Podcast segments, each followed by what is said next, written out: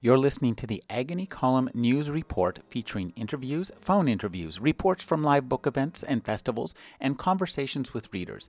You can find additional news, interviews, book reviews, and more five days a week at the Agony Column website at trashotron.com slash agony.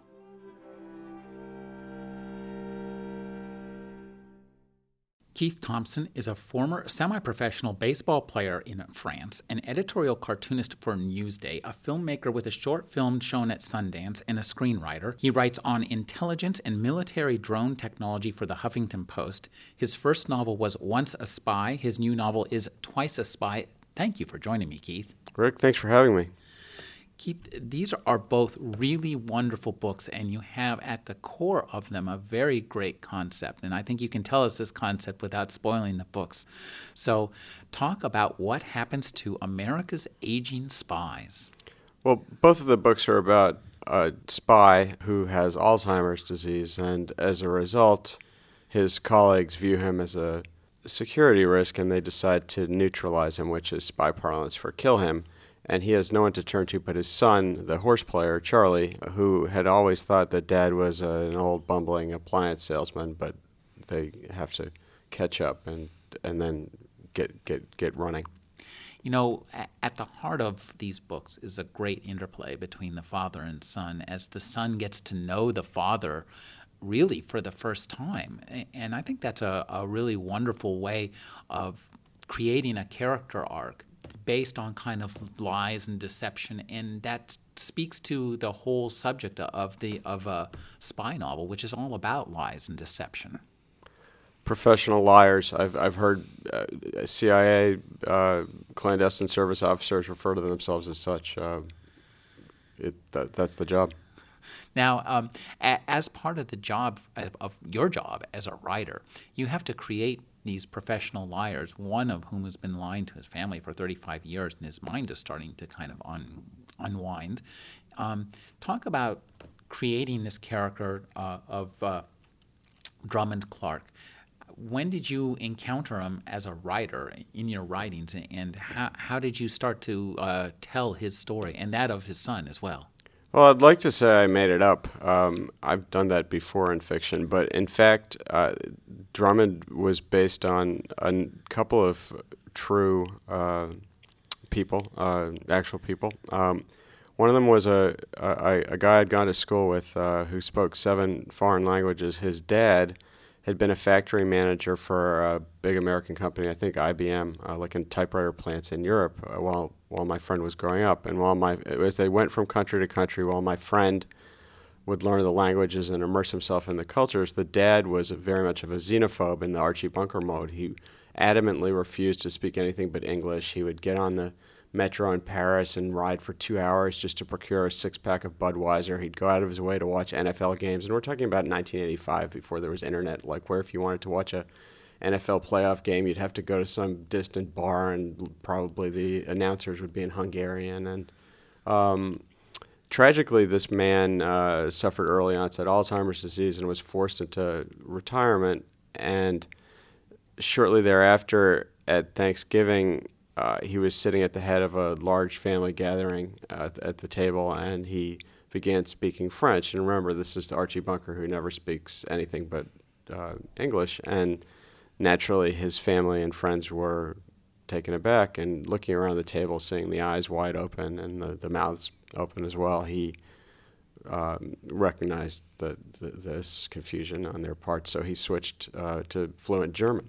Um, Oops. So we figured that he must have. You were there when this happened? I, I, no, I, I only heard about it, but I, but in in hearing about it and discussing it with my friends afterwards, we figured, well, he must have served overseas in some sort of non-official cover uh, clandestine service capacity. Um, that Archie Bunker was just a cover, obviously, uh, and it made me curious about what uh, in fact, happens to intelligence officers when they lose their hold on secrets or when the governor uh, becomes at issue. Um, at the same time, I knew uh, another CIA uh, officer who worked at Area 51, as it's commonly called, the Lake Room test site, and he went off to work every day from the 60s uh, until he retired, and his family just thought that he was an aircraft engineer, but he was working for the CIA on secret projects, including the SR 71 Blackbird,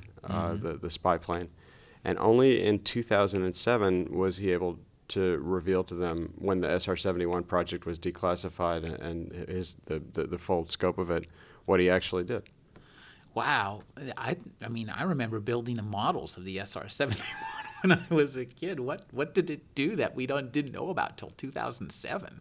Uh, well, the declassification process is slow, mm-hmm. I, I, guess, for one thing. I, I, think that kids had die-cast models of the SR-71 well before 2007. But um, I think that uh, some of the things he was able to talk about was uh, one of my favorites is the, the UFOs that people saw. The SR-71 traveled so fast and would catch uh, maybe a sun in such a way that it would flash that people mis- mistook it for uh, UFOs. And the CIA and um, the Lockheed Skunk Works who were testing it and t- testing other aircraft didn't really have any protocol for dealing with people who thought that their experimental planes were UFOs. Like this, that's it's and, and it's one of those 2020 hindsight things. Like you know maybe we should have. So they just said they just went right along with it. They're like, oh yeah, I guess you know it could be, um, because they, they they don't want they didn't want people to know what they were doing. But in fact, it's this plane that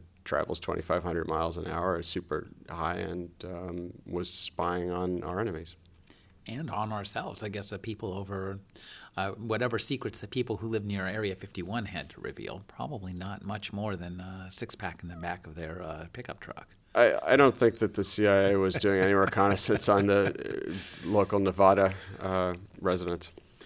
Now, uh, so you heard about these two people, you know, this these two men who had lived lives that, you know, were uh, completely at odds with what they told their families did their families feel kind of betrayed, or did they were they proud of what what the what the parents had done?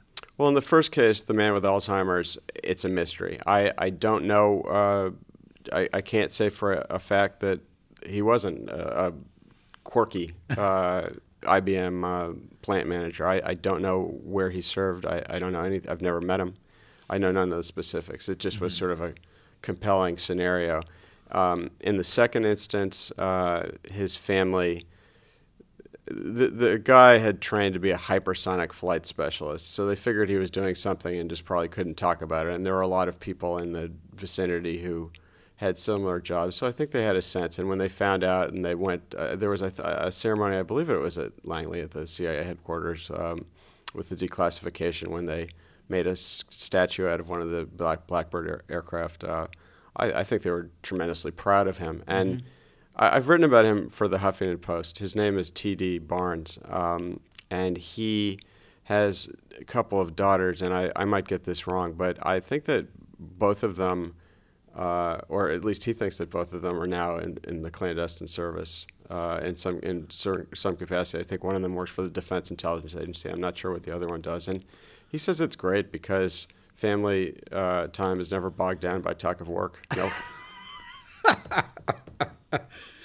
now, uh, when you decided to create uh, Drummond Clark, you also have a, a wonderful character, his son, Charlie Clark. So talk about creating the, the father son and, and that kind of uh, interplay we have between the, the two. And Charlie's an equally compelling character too. He's very he's a, a, a gambling genius in, in a sense, and, and a genius who might have been at Skunkworks himself had he not uh, found betting more compelling career. Charlie isn't a great horse player, but he does eke out a living, which differentiates differentiates him from 99% of horse players who lose money. Mm-hmm. And one of the ways he's able to do that is he has excellent observational skills. Uh, he's smart. Um, he's able to deduce, um, to forecast a race. And he also has a system of intelligence. He talks to the grooms, he talks to the owner of the um, owner's parking lot at the Aqueduct racetrack uh, in, in Queens, uh, New York, where he um, basically lives. Uh, and he um, gathers intelligence. He, he, he does to uh, in, the abstract basically what a what a clandestine service or what a spy does, and um, at some point he just um, went a little bit off uh, track. He's the apple that fell not far from the tree, but just bounced a little bit and got bruised. And I think in reconnecting with his father, uh, some of his talents, uh, uh, rather than being used to help him pick a winning horse, or more often not pick a winning horse, help him survive. When did you start writing on military drone technology and start that kind of investigation? Was that part of the the research for the first novel? Did did were you writing for the Huffington Post before you started writing your novel, or where where did those two come?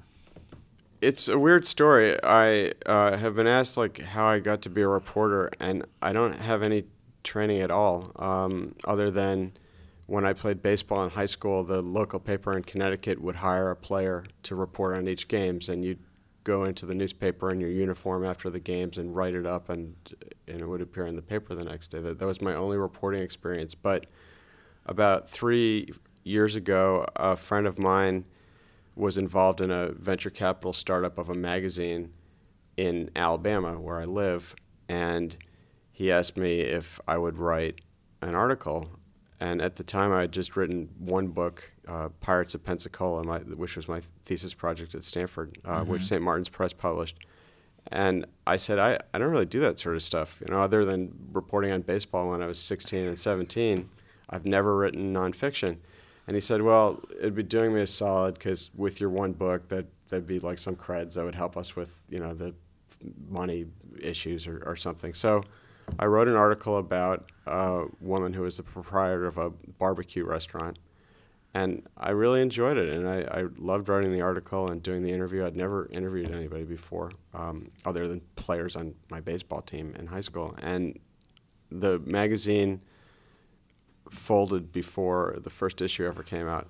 But another magazine bought the article, uh, uh Portico magazine, which is a southern uh, lifestyles magazine, and I wrote an, a bunch of other stories for them and uh, for some other magazines as well. I really enjoyed it. It was a nice break from the writing, and it, it's also a form of escapism. Uh, you can just insert yourself in any place that intrigues you, and people talk to reporters, as you probably know, uh, quite readily. And uh, I enjoyed it. And um, about three months after uh, Doubleday had contracted me to write Once a Spy, or had bought Once a Spy, um, I received a tip from one of my sources for the spy book uh, about a spy matter, and uh, I just happened to be talking to my literary agent on the phone that day, which I uh, didn't do that much uh, at the time, and he called his boss. Um, who was blogging for the Huffington Post, who in turn called Arianna and I, I wrote the story for them that day, and it, it worked out. And I've subsequently written about sixty more. And I, am no expert. I just it's I just do a little research, and I've just. Well, I think that you cornered a very unusual and really exciting market. I, I was just reading about somebody who was trying to manufacture drones, uh, turn the, what's currently kind of a top secret technology into a market market out there technology so that we can all buy our own uh, hummingbird style drones and follow our uh, follow those we wish to follow. The, the paparazzi, I guess, are really interested in this technology. The hummingbird has been a sensation in recent weeks, and I really can't go anywhere without hearing about it. But that's a 40 year old drone. It's a uh, just to for, for people that don't know, and in my experience, that's half half the people I talk to. A drone is a remotely piloted aircraft, so it can be disguised as a hummingbird or the Israelis have one that's nearly as big as a 737, at least its its wingspan, and the, these things can fly huge distances. Um, the first drone I wrote about for the Huffington Post is called the Combat, and it's like a bat, and it has bat wings, and it flies like a bat, and it has a bat cover that you put over it so that it looks like a bat pretty convincingly. And it can fly into a cave like Tora Bora and perch and record audio and video for 48 hours, I think, and can be, um, excuse me, it can be monitored, the audio and video, by uh, military units a couple hundred miles away. So it's an incredible reconnaissance device. Um, and this is a shifting technology, and I, it's just interested me for some reason. So I've just written a bunch of stories about it. Well, what's so interesting, I think, is uh, the article I read said that the drone technology now is really still primitive. They said it's in the same state as PCs were in 1977, and he wants to see it just really thinks it's really going to explode if they can get clearance from the FAA to put all this stuff up in the air so that everybody and their brother can have a, a drone. There's a there's a great Philip K. Dick uh, novel where uh, on this scene in it where um, a guy is driving and, and like an advertising fly kind of lands on the surface on the windshield of his car and starts broadcasting an advertisement to him. And i can see that uh, be, being a, a, real actual potential use.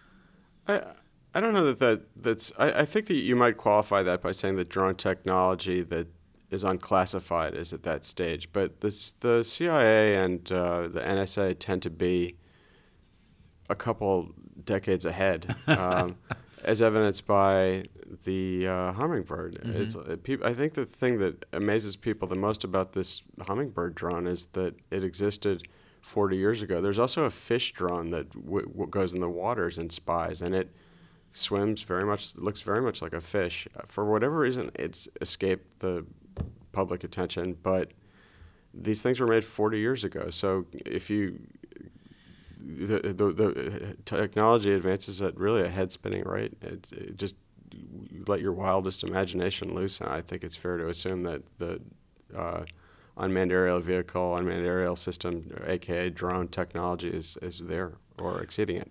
Well, now, one of the things that I, I love in your books is um, you have a great sense of tradecraft in a, of what's called tradecraft, and that's the uh, the nitty gritty of how espionage works. So, and, and, so I wanted to ask you about a term I've heard many times, and I have a kind of a vague understanding of, but I, am thinking you can explain it to us and, and much better. Is cutout? What is a cutout? Well, if I want to send you a message and I don't want people to know that we're communicating, I might find an intermediary who knows nothing about it uh, to get the message to you in some fashion. So that person is sort of cut out of the chain of communication. Um, I might ask the person to just mail an envelope for me on at the mailbox on your block. So the person just thinks he's just mailing a letter for me, but really you have a key to that mailbox and it's not a real mailbox and you'll get the message. So he, he has no idea. It's somebody who's just, who, who acts as an intermediary but is um, out of the loop. So Keith, tell us about your adventure with the uh, Bond villains. Well, th- this wasn't this wasn't me. This is somebody I know who um, is an American, but has an international bunch of friends who are like a uh, six guys that he went out yachting with that are like a bunch of Bond villains, and they went to another country and they came back to uh, Mobile, Alabama, and you are required to check in with Customs and Border Patrol. So they called up the CBP. Um, and they said, "Well, it's us. You know, uh, it's it's it's me, uh, Bob, uh, the captain, and I'm with my friends on the SS Bond Villain, and we've returned from uh, six days of boozing and womanizing and carousing and smoking cigars, and, uh, and here we are." Uh, so the CBP was closed. They close every day at five, and what'll happen the next day is that they'll either be inspected, inspected or not. And in this case, they were not. And in about 19 uh, and 20 similar cases, there's no inspection. Uh, just because the Coast Guard has so little manpower. Uh, an, inspection means the Coast Guard comes to your boat the next day, which means if you have contraband, you have time to get it off. Uh, and uh, sometimes they'll say, come to our main customs office, which is across uh, Mobile Bay. This is in Alabama. Um, and this isn't, I don't mean to single out Alabama, this is in all secondary ports uh, in the United States. The, the, uh, the patrol is, is very porous. Uh, so these ports, as opposed to Houston or New York or New Orleans or Long Beach, are, um, are very sexy targets for terrorists. And I think there's a great fear on the part of the Coast Guard and on the part of Homeland Security and on the part of anybody that has any experience in this that the next 9 11 will be waterborne. Not a particularly happy topic, but thankfully it hasn't happened yet. And thankfully, the intelligence branches of these forces are very good, and they have uh, forestalled uh, attempts. One of the things, again, that your book points out is how much smaller all this stuff is, how much cheaper all this stuff is. And as this happens, it becomes less and less possible to, to just put up a giant you know force shield. We don't have the Star Trek force shields yet, so around, we can't put the, the cone of silence around America. And so I think it suggests that we're going to have to find a better way, whether it's more technology or better diplomacy or some uh, combination thereof. Well, drones could come in handy in Mobile Bay because you just like the, just the little guy that I have, the three hundred dollar version uh, or next year's version, which doesn't break as much really six or seven of those will be able to g- give you much better intelligence on what's coming in and, and what's going on. And if somebody is trying to offload a WMD, uh, uh, a weapon of mass destruction, off his yacht during the night be- when he knows that the Coast Guard is coming the next day, well, you'll be able to see him. Uh, WMD, that's mean washing machine of mass destruction. Very good. yes, in, in my in, in my novel, they have concealed the atomic demolition munitions uh, inside a washing machine because the, it looks like uh, a washing machine entered, and the weight is about the same, so it's a good concealment device. I've been speaking with Keith Thomson. His first novel it was Once a Spy. His newest novel is Twice a Spy. Thank you for joining me, Keith. Thanks, Rick, for having me.